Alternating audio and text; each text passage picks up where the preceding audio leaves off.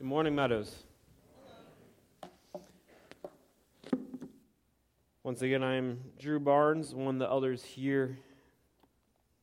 And it is always a privilege and honor to open up the Word with you this morning. A few weeks ago, I mentioned that there are re- some really exciting things happening at Meadows.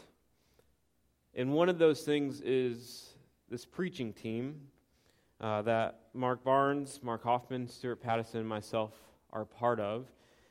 And it gives us opportunity to meet with one another, um, to walk through passages with one another. And so, uh, back at the beginning of November, we walked through many of our passages that we'll be uh, preaching on throughout Advent. Um, and so, the beauty of that is we got to work through, together through this passage of Matthew chapter 1, 1 through 18. Uh, so when I did get the call yesterday, I had already prepared somewhat, um, but I am also thankful to sit with godly men who love the Word, who have inspired me, brought insights, uh, and I'm able to glean from them. And so while some of it is my own notes, I also have borrowed from Stuart as well. Um, so, again, I am thankful for this team that we can come together, study the Word of God, prepare to preach the Word of God together. As you uh, have realized, we entered the Christmas season. And we, during this season, there's a lot of preparation for Christmas Day. This is one of my favorite seasons. I love all the preparation. It's exciting. We just bought a house, so we're figuring out how do we decorate, how do we string the lights up. I need to borrow a ladder. I got to figure all that out. Um, but we love that. We, there's preparation of what presents.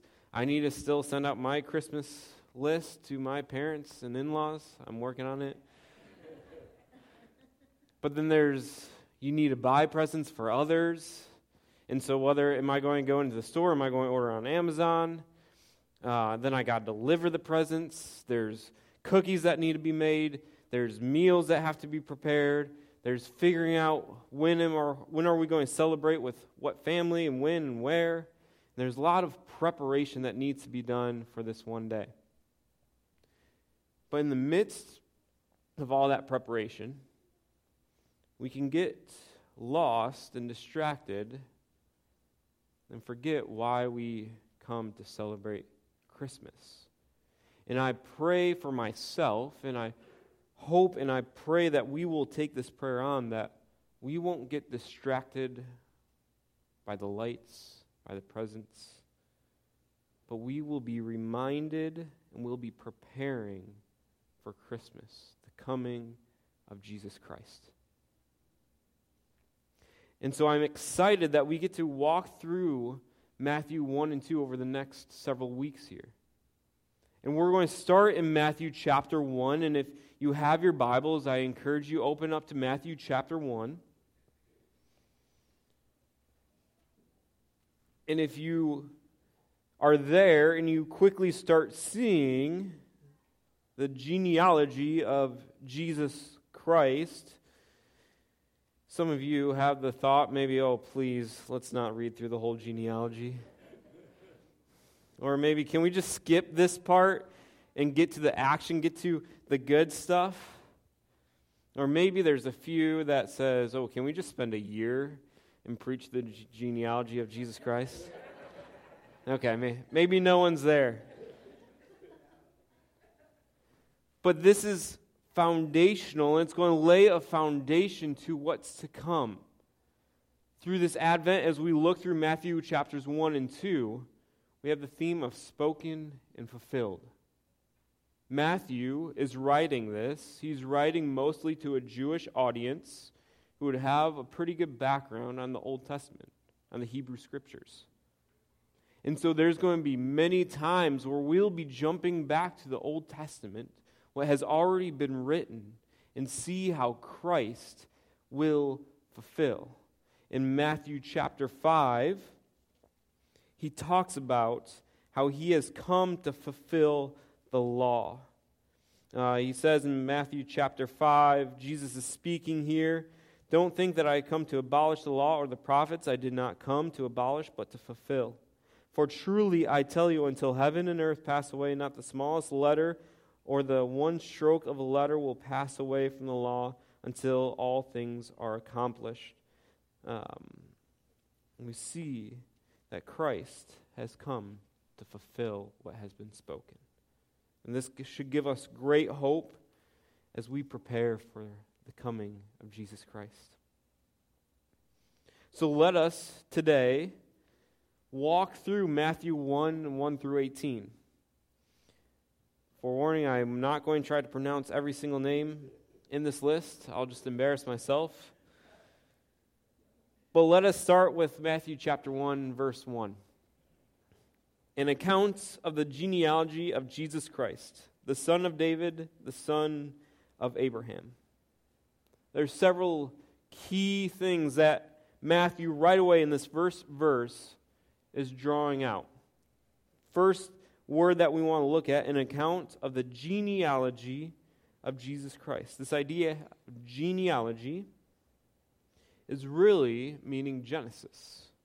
Genesis, the beginning, may reflect the book of Genesis. And so, what Matthew is describing is not this whole book isn't just about the genealogy of Jesus, where he came from.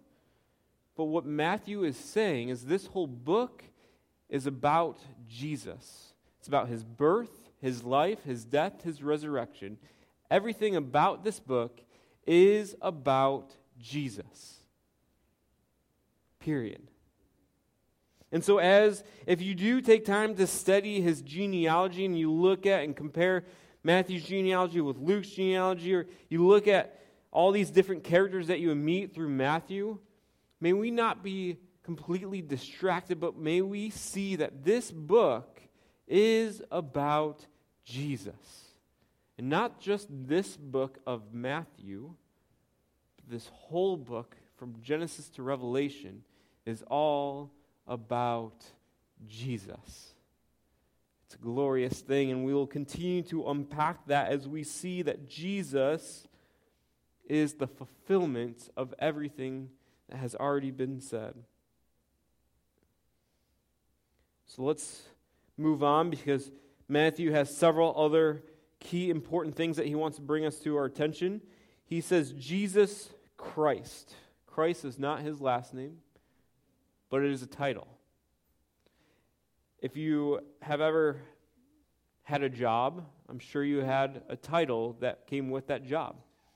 It may be a CEO, it may be a manager, assistant manager, director of sales or communication or HR.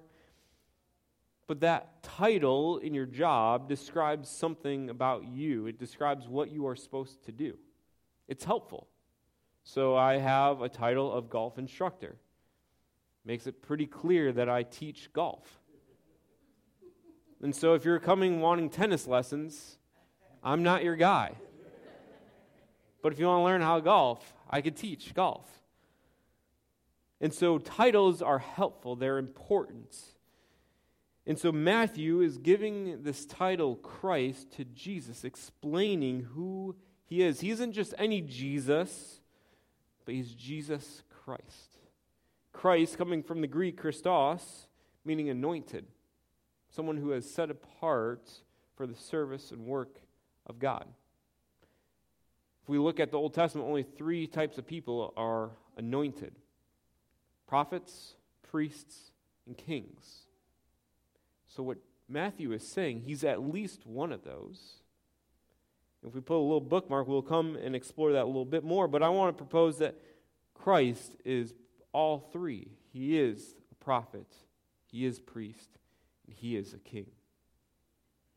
And so, even within this title of Christ, Matthew is, is explaining that this is something different. He is a prophet, priest, and king. Well, this Greek word Christos is coming from the Hebrew, and this Hebrew word, Messiah, is meaning one who comes to save. So, this prophet, priest, king, Jesus, the Messiah, is the one who is coming to save.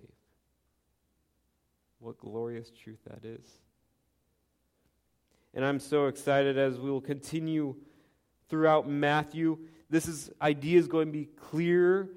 Who um, Jesus came to save uh, his people from whom and from what. And I won't get into that. I will hold that off for next week. But Jesus has come to save his people.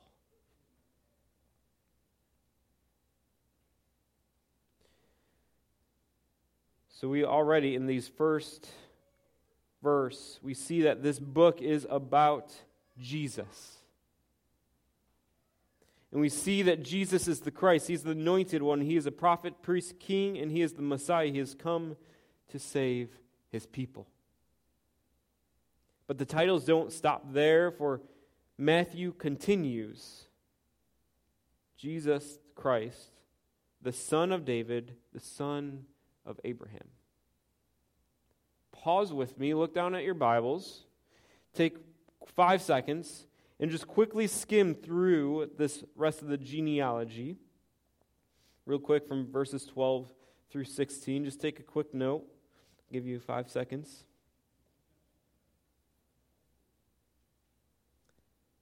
If you notice, there's no other place where it's son son of. It's always Abraham, father of Isaac, Isaac, father of Jacob, Jacob, father of Judah.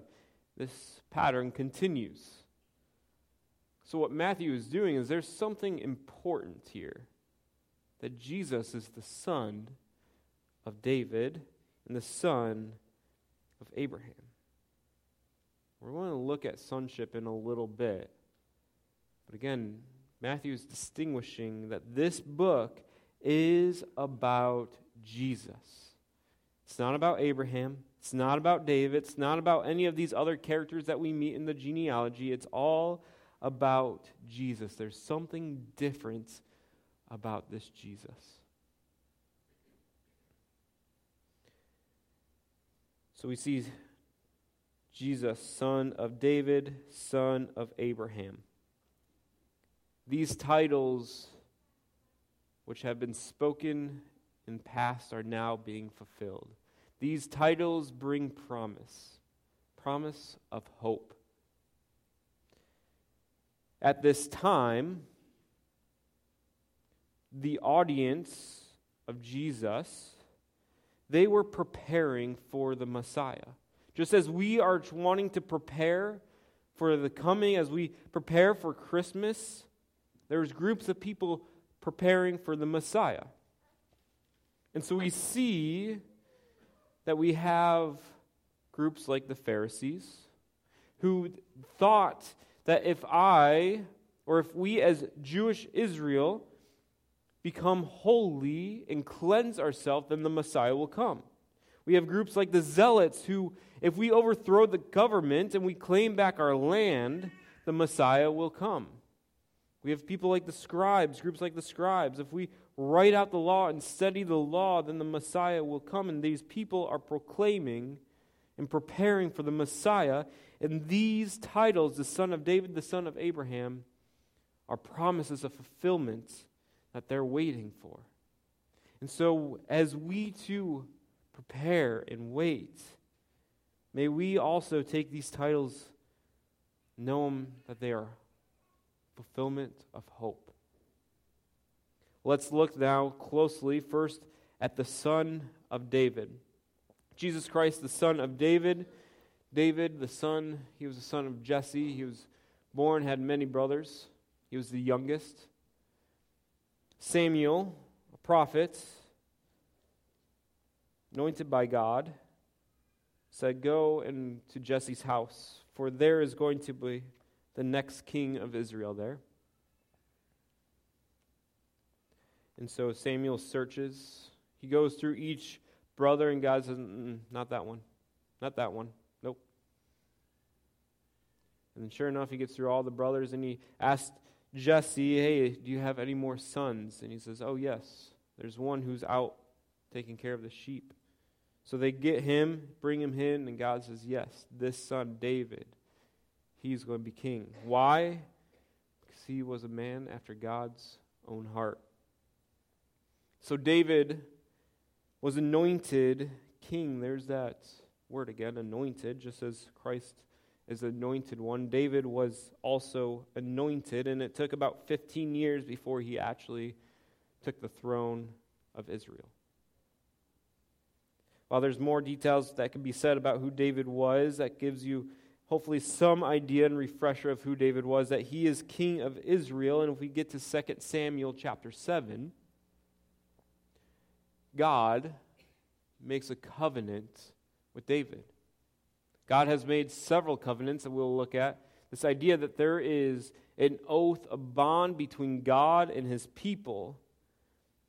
And this is the covenant that God made to David in Matthew or sorry, 2 Samuel chapter 7 verse 16.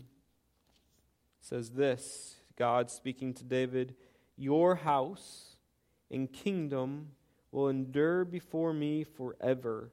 Your throne will be established forever." This is a promise, a covenant made by God to David that his throne his kingdom will endure and be established forever. So now we get to Jesus, the Son of David. This promise made from God to David is now being fulfilled in Jesus Christ, the anointed one, the King.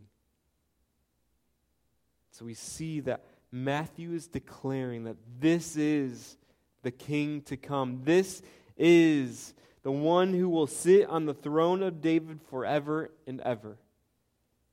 Oh, what glorious news this is. One of the questions that Matthew proposes is then who will be a part of this kingdom? Will it just be Israel? Will it just be Jews? And if you look at the genealogy, it's quite messy, actually. We see there's several women here that Matthew lists, and each one of them are not Jewish, but they're Gentiles. If you look at these characters and you explore more who they are, you will quickly see that these are sinful people. So we have sinners in his genealogy, and we have Gentiles in his genealogy. And what Matthew is portraying and he's setting up is that Christ, the king, is not just going to be king of Israel, but he's going to be king of this world. And so he is king over both Jews and Gentiles. Oh, what glorious news that is. It's interesting, too, this is a different type of king. Think about the game of chess. I like to think that I like to dabble in chess every once in a while, then I realize I'm not good at all. Once I put the computer up to level two, even level one, I have trouble. But the one thing I do know about chess is at all costs, you want to protect the king. You want to make sure that your opponent is not going to get your king. You're protecting your king. And we see this not just in the game of chess, but in real life. Our president has Secret Service, there's protocols, there's things in place to protect him. How often do we see our president go out to war, go on the battlefield? He is not doing that but he's being protected. But yet, Jesus is a different type of king. For he says in Mark chapter 10, verse 45, I've not come to be served, but to serve. And I've come to give my life as a ransom for many. You see, this king, Jesus, did not come to seek protection from us to sit up on his throne and for us to serve him, he came to sacrifice his own life, to be crucified on a cross, for us. To be resurrected and raised again. This king went to battle on our behalf. This king was on the front lines, willing to defend us at all costs. He's a good king who desperately loves us, willing to fight for us. And this is the king that which was spoken of all the way back in the Old Testament. As God told David, Your throne will be established forever and ever. And we're starting to see in Matthew, even in the verse, verse of Matthew, that this fulfillment, which was already spoken, is being fulfilled. Oh, what glorious hope that we see that Jesus Christ, who is the anointed one, a prophet, priest, king, the one who has come to save, is also the son of David. He is the king. Doesn't end there, though. He gives another title, the son of Abraham. Again, quick refresher Abraham. No one really knew who Abraham was until Genesis chapter 12. Abraham was not seeking after God, he was not trying to find him, but God called Abraham. And in Genesis chapter 12, God establishes another covenant with Abraham. This is before David. This was the promise to Abraham. If we look at Genesis chapter 12, here he is called Abram. Later, he will be his God will change his name to Abraham. We're talking about the same person. The Lord, Genesis chapter 12, verse 1, the Lord said to Abram, Go from your land, your relatives, and your father's house to the land that I will show you. I will make you into a great nation.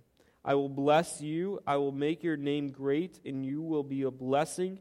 I will bless those who bless you. I will curse anyone who treats you with contempt and all the peoples on earth will be blessed through you. So, covenant God is making with Abraham, you'll have blessings of a land.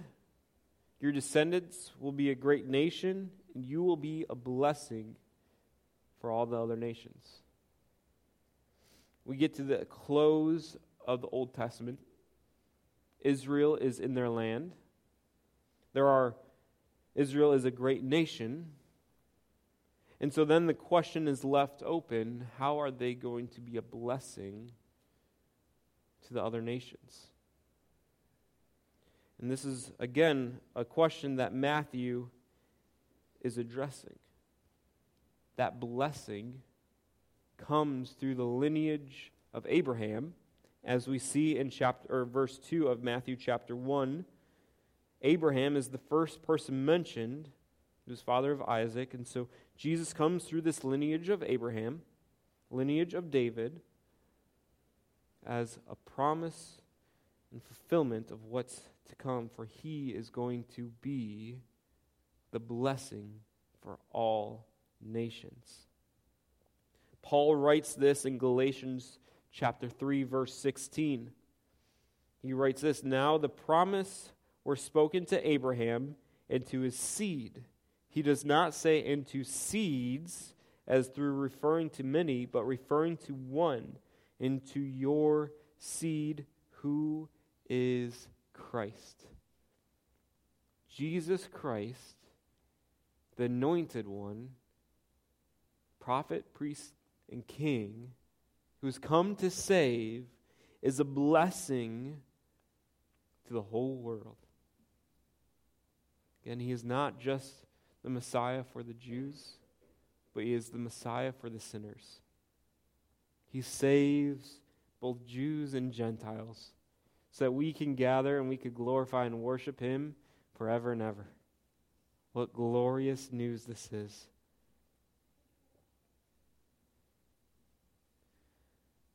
So we have in this verse verse the opening of Matthew an account of the genealogy. This book, again, is all about Jesus. Genealogy of Jesus Christ, the anointed one, prophet, priest, king, the son of David. He is the king, the fulfilled who fulfilled promise of what has already been spoken. He is the son of Abraham, this promise, this blessing for all nations. Again, if we skim through verses 2 through 15, we get this pattern Abraham, father of Isaac, Isaac, father of Jacob, and so forth. This is repeated 41 times, but then we come to verse 16. In verse 16, the pattern changes. And Jacob fathered Joseph, the husband of Mary, who gave birth to Jesus, who was called the Messiah. If Matthew was continuing his pattern, it should have been Jacob fathered Joseph, who fathered Jesus, who was called the Messiah. But he changes the pattern, and if we are studying our Bibles and you see a pattern going forth and all of a sudden it's broken, Matthew is drawing our attention to something. And so he's bringing something out here. He's seeing that Joseph, the husband of Mary, and it's Mary who gave birth to Jesus, declaring that Joseph is Jesus' adopted father. And this idea of adoption is important to Jesus. So, Jesus was adopted by Joseph. And we will get to that next week and looking more at the birth of Jesus um, through the rest of this chapter. But also, it's important, this idea of adoption, because it's what God has done to his children, that he has adopted us.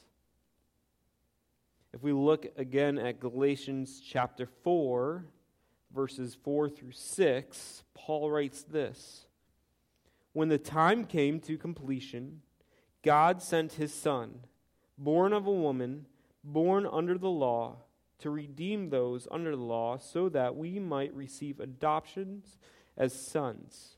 And because you are sons, God sent the Spirit of His Son into our hearts, crying, Abba, Father. See, God sent, this idea sent is someone, sending someone on a mission. God sent Jesus on a mission.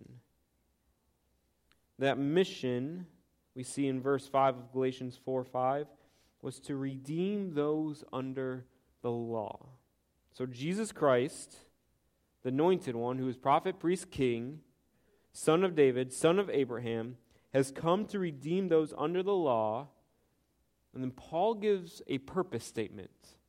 This purpose statement, so that we might be received, or we might receive adoptions as sons and daughters.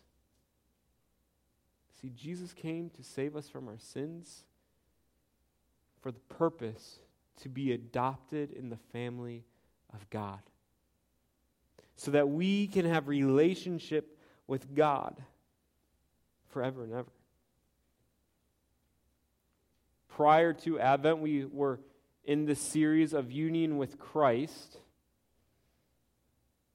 that we have relationship with Christ. And I hope as we continue looking and going through Matthew, we are understanding who we are in relationship to this Christ, as we see that he is a prophet, he is the priest, he is a king, he is the son of David, son of Abraham, he is the Messiah.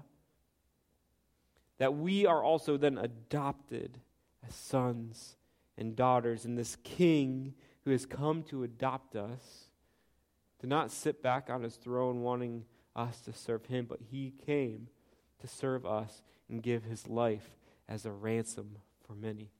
So as we prepare for Christmas, may we prepare knowing that Jesus Christ, the King, he has come to redeem us from under the law so that we might receive, be adopted as sons and daughters.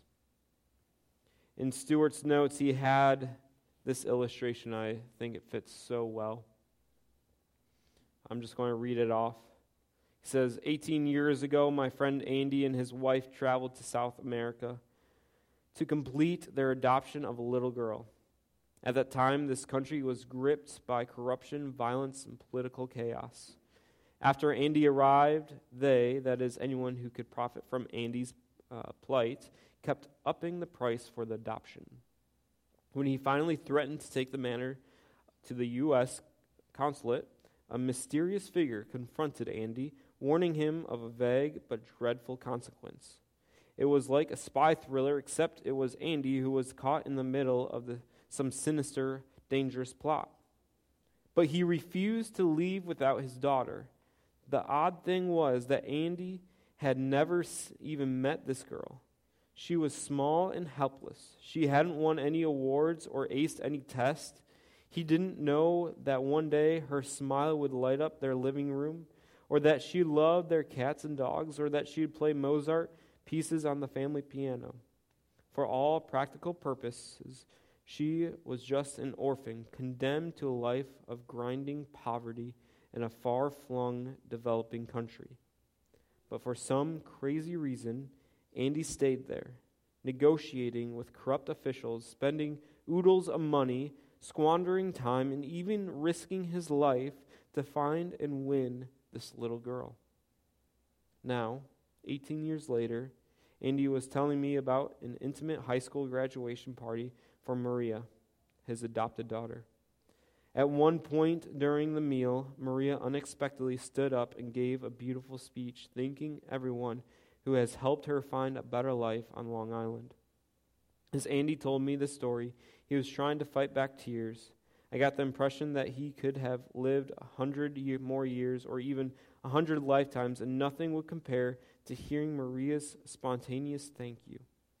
And it all started when Andy walked into a dangerous nightmare an attempt to bring her home.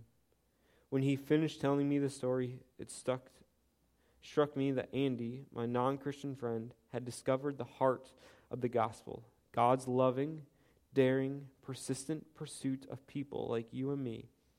Like Maria, there's nothing we can do to earn God's love, but He still loves us, and He doesn't want to leave us behind.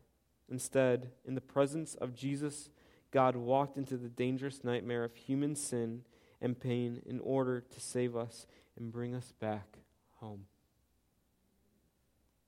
That is what exactly what Jesus Christ, the anointed one, who is the prophet, priest, king, who has come to save, who is the king, who is the son of David, the son of Abraham, the Messiah.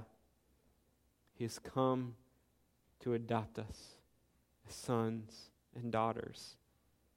And so I pray that this Christmas season, that we won't get distracted with all the hustle and bustle. We won't get distracted by the presents or the cookies or the lights. But may we be preparing, be ready, knowing that He has come to adopt us as sons and daughters. Let us pray. Oh God, what a wonderful time it is that we can come and remember the reason why you sent your son Jesus. Father, I do pray that we won't be distracted by the holiday season, but may our affections grow for you, may our love grow for you. May we continue understand who we are in Christ. May we continue understand and grow in our knowledge of Christ, knowing that we are adopted as sons and daughters, so that one day we will enter into glory where Jesus Christ sits on the throne forever and ever. Amen.